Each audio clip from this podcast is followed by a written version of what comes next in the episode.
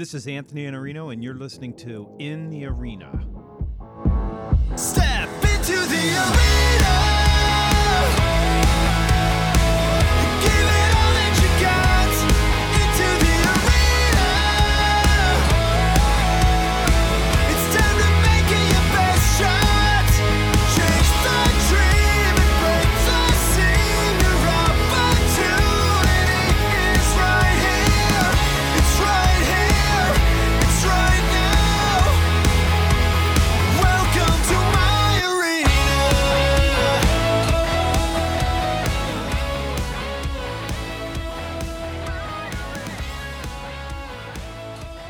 I recorded this interview last year, but somehow crashed the file and was unable to recover it. But I've since found a software program that allows me to recover files, and you're going to love this. I've invited Niraj Dawar, the author of Tilt Shifting Your Strategy from Products to Customers, here to talk about the difference between being transactional and being consultative and how you really create a higher level of value for your clients. This is an old interview I did at the end of last year, but the book is as relevant today as it was then, and even more so. Do give this a careful listen and pick up the book. You're going to love it. You're going to gain a lot from it as a salesperson, as a business person, and as a leader. Here we go in the arena with Niraj Dawar. Niraj, uh, thank you for being here. It's a pleasure, Anthony. I'm such a fan of your work. I've been uh, all over strategytilt.com. We'll point people there right now. And your book, Tilt, is, uh, I, I said this to you over Twitter. I think the idea of shifting from uh, products to customers is so important, and the framework and the insights that you developed are critical. So I wanted to invite you on to share some of your ideas because I do think it's a remedy for a lot of what ails sales organizations. So thanks for being here. It's a pleasure to be here. And I do think uh, a lot of the ideas are relevant to uh, sales organizations in particular. Uh, organizations that uh, take products for granted, you know, products that are coming to them, and then they have to face the market, they have to face customers, they have to create value for customers around those products. And I think uh, there's there's a lot that can be done in the downstream to add that value. Let's let's start there. So people that read my stuff know I have this level four value creation, which goes product, experience, ROI, and then strategic level or enterprise level or super relationship uh, selling, which is about bigger outcomes. But let's start um, for people who haven't read the book. Let's start with the difference between upstream and downstream. If you could just give us a little tutorial to bring people up to speed Yeah. there. So, you know, for 250 years, business has been run with the imperatives of the upstream. The upstream is the factory, it's the sourcing, it's the supply chains leading up to the factory, it's uh, it's the production, it's the products, it's product features, and I even include R&D and innovation in upstream activities. The downstream activities that I, I label downstream are call are activities in which you interface with the customer. Uh, where these are activities related to customer acquisition, customer satisfaction, customer retention, and these activities are uh, customer-facing activities. They are about the customer. They're about customer value. They're about customer usage of the product, but also about how the customer. Uh, you know, it's about put, pulling back a little bit from the transaction with the customer and looking at a much broader set of uh, activities that the customer engages in in order to extract value from the products that we sell them. For example, just finding us. Finding us is an activity for the customer, uh, or comparing us with competitors is an activity for the customer. Uh, you, you know, using our product, storing our product, uh, unpacking our product, uh, financing our product, uh, you, you know, uh, disposing of our product. All of these are activities that you start to realize uh, the customer engages in in order to extract value from the products that we sell them. But we, tre- we tend to ignore these activities. Why? Because we focus on the transaction. And why do we focus on the transaction? Because that's where the money changes hands. And we need to step back and look at a much broader set of activities that the customer engages in in order to ask ourselves how can we create value in those activities too? My my thesis on this is we've gotten to transactional for a whole bunch of reasons. One, it's easier to cut costs than it is to grow revenue. Um, it, it's much Yeah. tougher to win new clients and create revenue. Yeah. You've got examples like Walmart, and people look at the success of a transactional model. You've got commoditization and globalization working together, so there are great products all over the world. Yeah. I tell sales organizations we were all happy to outsource labor to China and India, and then we started outsourcing the thinking to China and India, and it turns Mm-hmm. out a lot of entrepreneurs all over the world with great products and great ideas. And so, whatever you do, you're now competing globally, or your customers are. Yeah. And it's easier to behave transactionally because that is where the money changes hands, but it's not where the value is created anymore. It's shifted Yeah. from there. And Yeah. I, I think that that's what we're still struggling with. And you talk about uh, this idea of upstream and downstream, but we're product focused and we're services focused because we sell that product and we're excited about it and it has features and benefits, but it's not really where the value is created. Can you share uh, more about that? Yeah, I, I think you know a lot of the value nowadays is created by asking the questions: What costs does the customer incur, and what risks does the customer incur in extracting value from what we sell them? And you know, once you start to once you start to inventory the costs that we impose on our customers, or the customers incur in order to take extract value from the products we sell them, or the risks that they incur, you start to recognize that there's huge amounts of um, uh, costs and risks that the customer bears, which we don't account for. Uh, we account for the price that the customer pays, but all of these hidden costs and risks add to the customer's pain in extracting value from the products we sell them or the services that we sell them. So once you start to look at all of these costs and risks, you realize there are opportunities for creating value there, for increasing the take, for increasing the revenue. And let me give you a simple example. You talked about Walmart.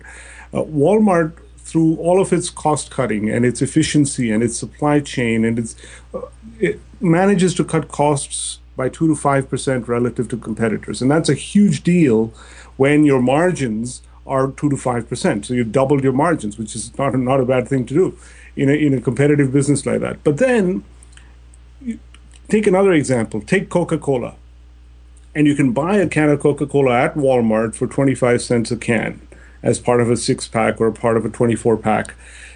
And the next day you can be in a park on a hot sweltering day and you you find a vending machine and you're willingly going to drop $2 into the vending machine to get your can of coke. The difference is a 700% price premium. The 700% price premium is due to the fact that the coke is the, the can of cola is delivered at the point of thirst chilled, single serve, so that you don't have to think about, you know, unstocking, breaking the bulk, carrying it with you, keeping it chilled, all of that.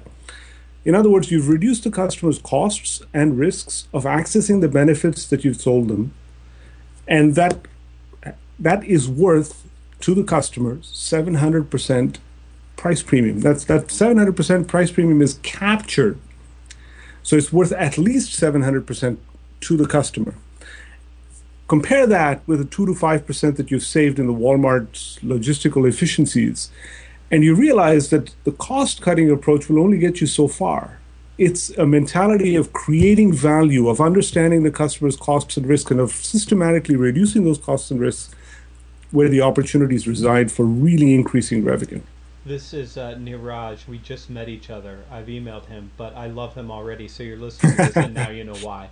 Because the object is to create more value, so you can capture more value. And the more value right. you create, the more there's the opportunity to capture. And you look at the customer and you say, what are the challenges they have? And then how do I help them eliminate those challenges or get rid of the risks? And by doing that, we, we both create a bigger pie and we're both able to capture more of the pie. And that's that's the shift downstream, right? That's the shift downstream. There's there's a tremendous amount of unmined value in the downstream.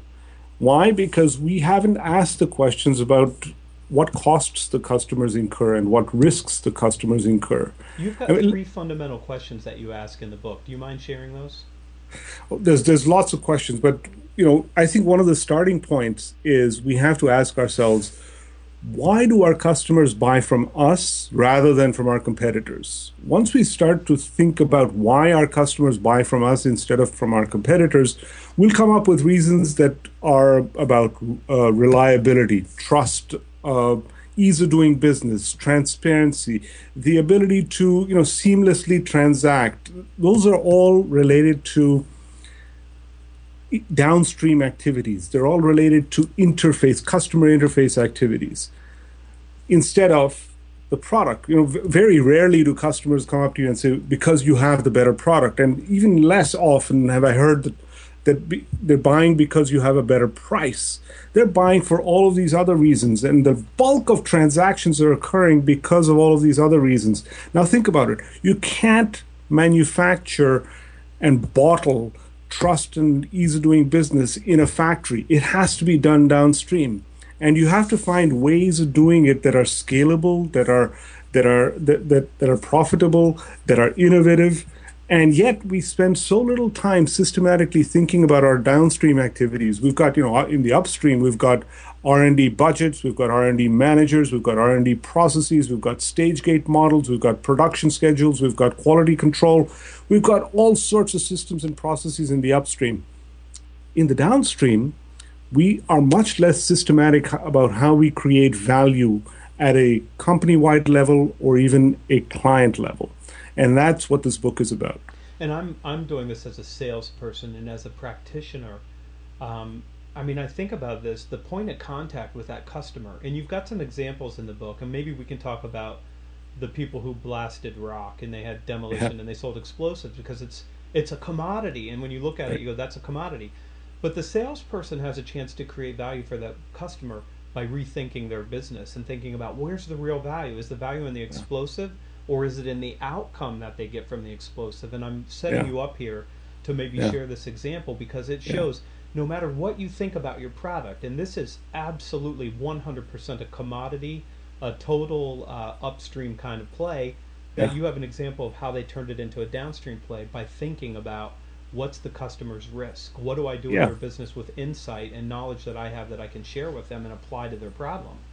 Exactly right. So this quarry, uh, you know, th- th- this explosives company sells explosives to quarries that blast rock, and the rock is used in the landscaping industry. Uh, so they sell it on. Uh, because they sell it on, the uh, the rock has to be of a certain size. If it's too big, they have to break it by hand, which is very labor intensive and expensive. If it's if the rock is too small, they have to discard it because the landscaping industry has no use for it.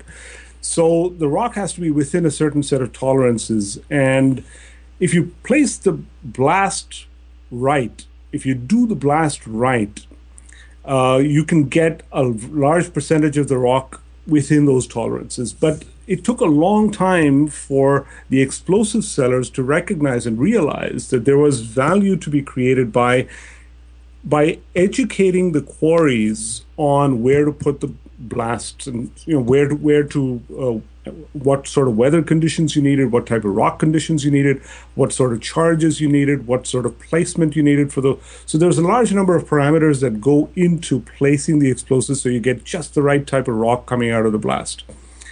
But most explosive sellers were going to the quarries and saying, "Look, we've got uh, you know 250 kilos of explosives here, and uh, here's going to be the price, and we're going to bid on the on the on the tender that you have, and we've got." Uh, we're going, we're going to undercut our competitors by twenty dollars, and, and that's how we'll win the contract. And I can see this going on where people are looking at a spec sheet. You know, here's the Yeah. spec of the explosive, and and you know that's what we're competing on.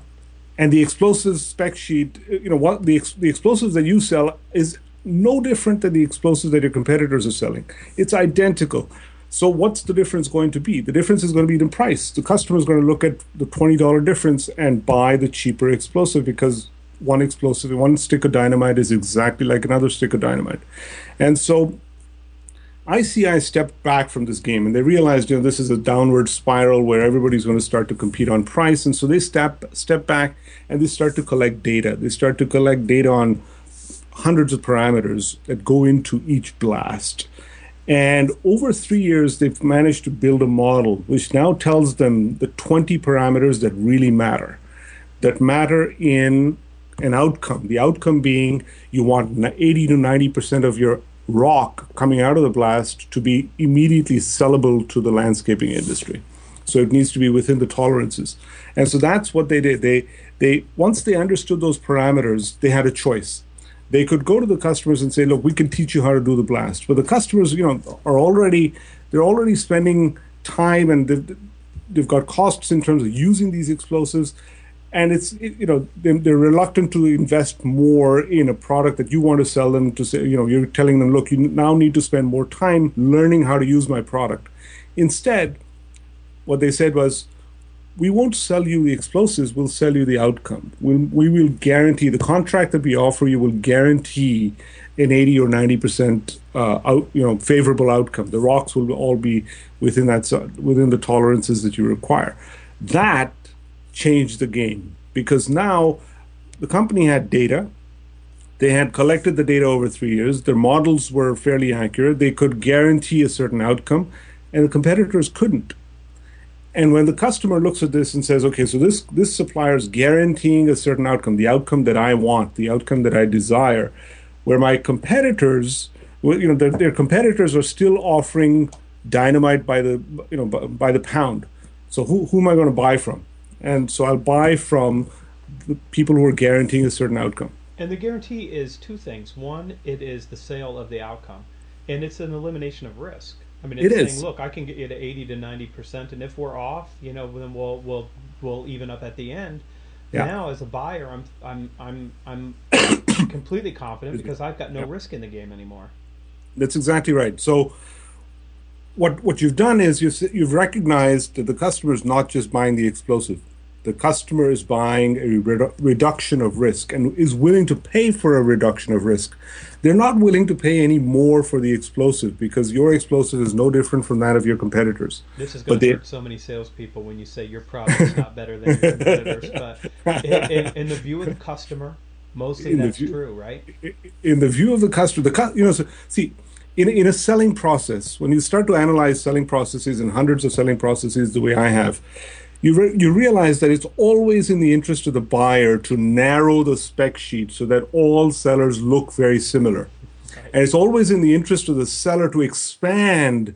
The, the sort of the specifications so that on at least some of the specifications you are different from your competitors so you know this this is a game that you, is is is standard in the Oh, selling I- I- process I, know the game very well. right so so the you know the buyers are always looking to commoditize. The sellers are always looking to differentiate. And that's that's the game you're playing. But what i'm saying is in order to differentiate in a way that competitors can't copy or can't immediately emulate you have to ask the questions.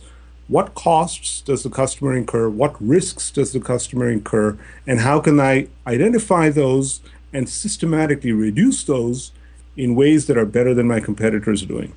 And this is the tilt.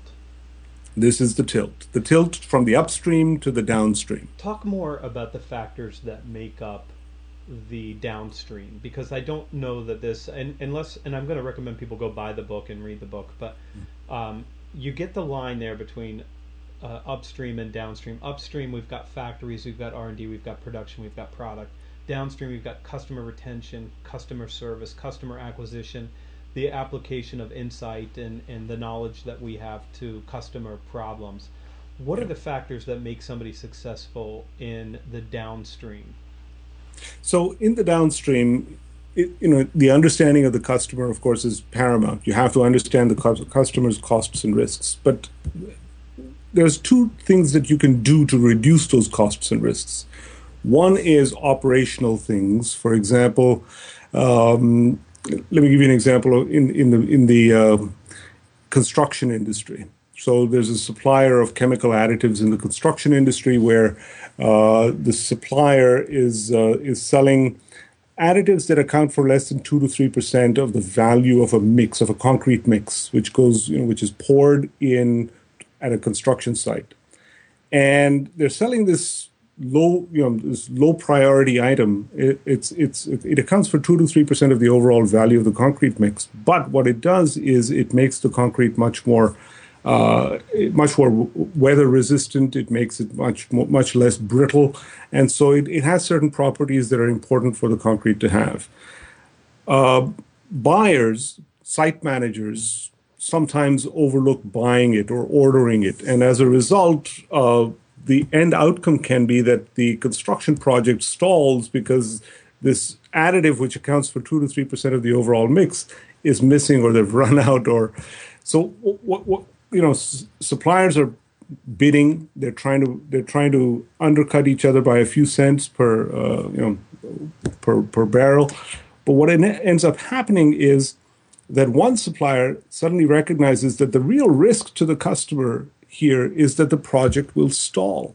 And what if we were to go up to them and say, look, we will guarantee that the project will not stall. We will install silos at each construction site. We will monitor the level of each silo. We will replenish the silos uh, according to a schedule. We'll, you know, we'll, we'll make sure that you never run out. And that's the guarantee of the contract that you're going to sign with us. Now, suddenly, if a competitor comes along and offers a few cents off, they're not going to be, you know, they're not going to sway the buyer. The buyer is convinced by a reduction of risk. So those are operational types of things that you can do to reduce the customer's risk. But there's a whole, you know, a whole gamut of things that you can do which are information based to reduce the customer's risk. And and here, you know, one example is uh, that uh, you you can you can offer the customer uh, things that are you know let, let me give you an example. Uh, right in the depths of the recession uh, in January 2009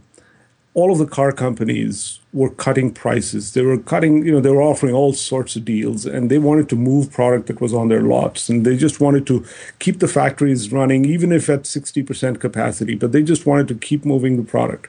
So they were but buyers were just not buying. You know demand had dropped through the floor.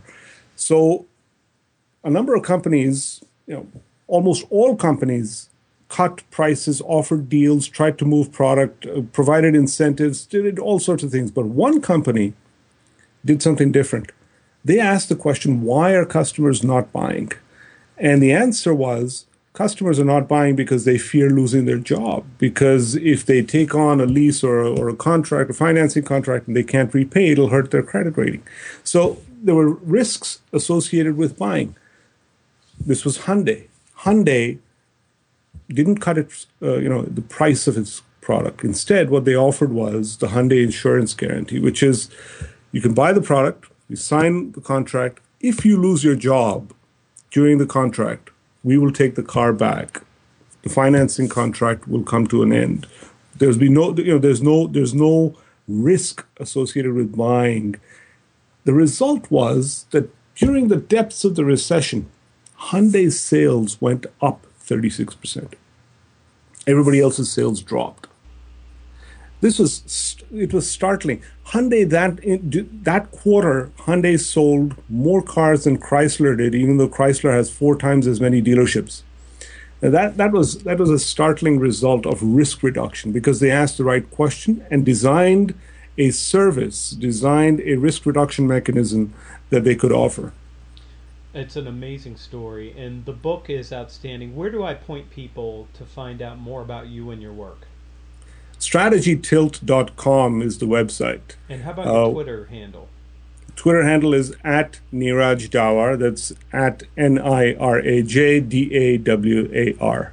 I had you for a half hour today, and I appreciate your time. Can we follow up with you in a, a little while and hear uh, some other stories that you've come up with? It's it's brilliant work, and I want to recommend everybody immediately read it. I think, and I said this to you, and I'm not uh, just saying this because I'm looking at you face to face over Skype.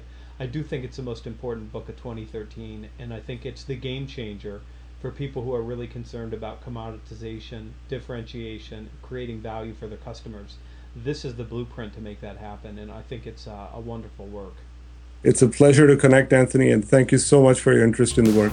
You were listening to Niraj Dawar. This is Anthony Iannarino with thesalesblog.com. You can find more about Niraj at strategytilt.com. You can also find the book at strategytilt.com, and you will find a link there for Tilt the book. Do go out and buy it and read it immediately. When you go out to thesalesblog.com, do sign up for the newsletter, and I'll see you back here next week in the arena.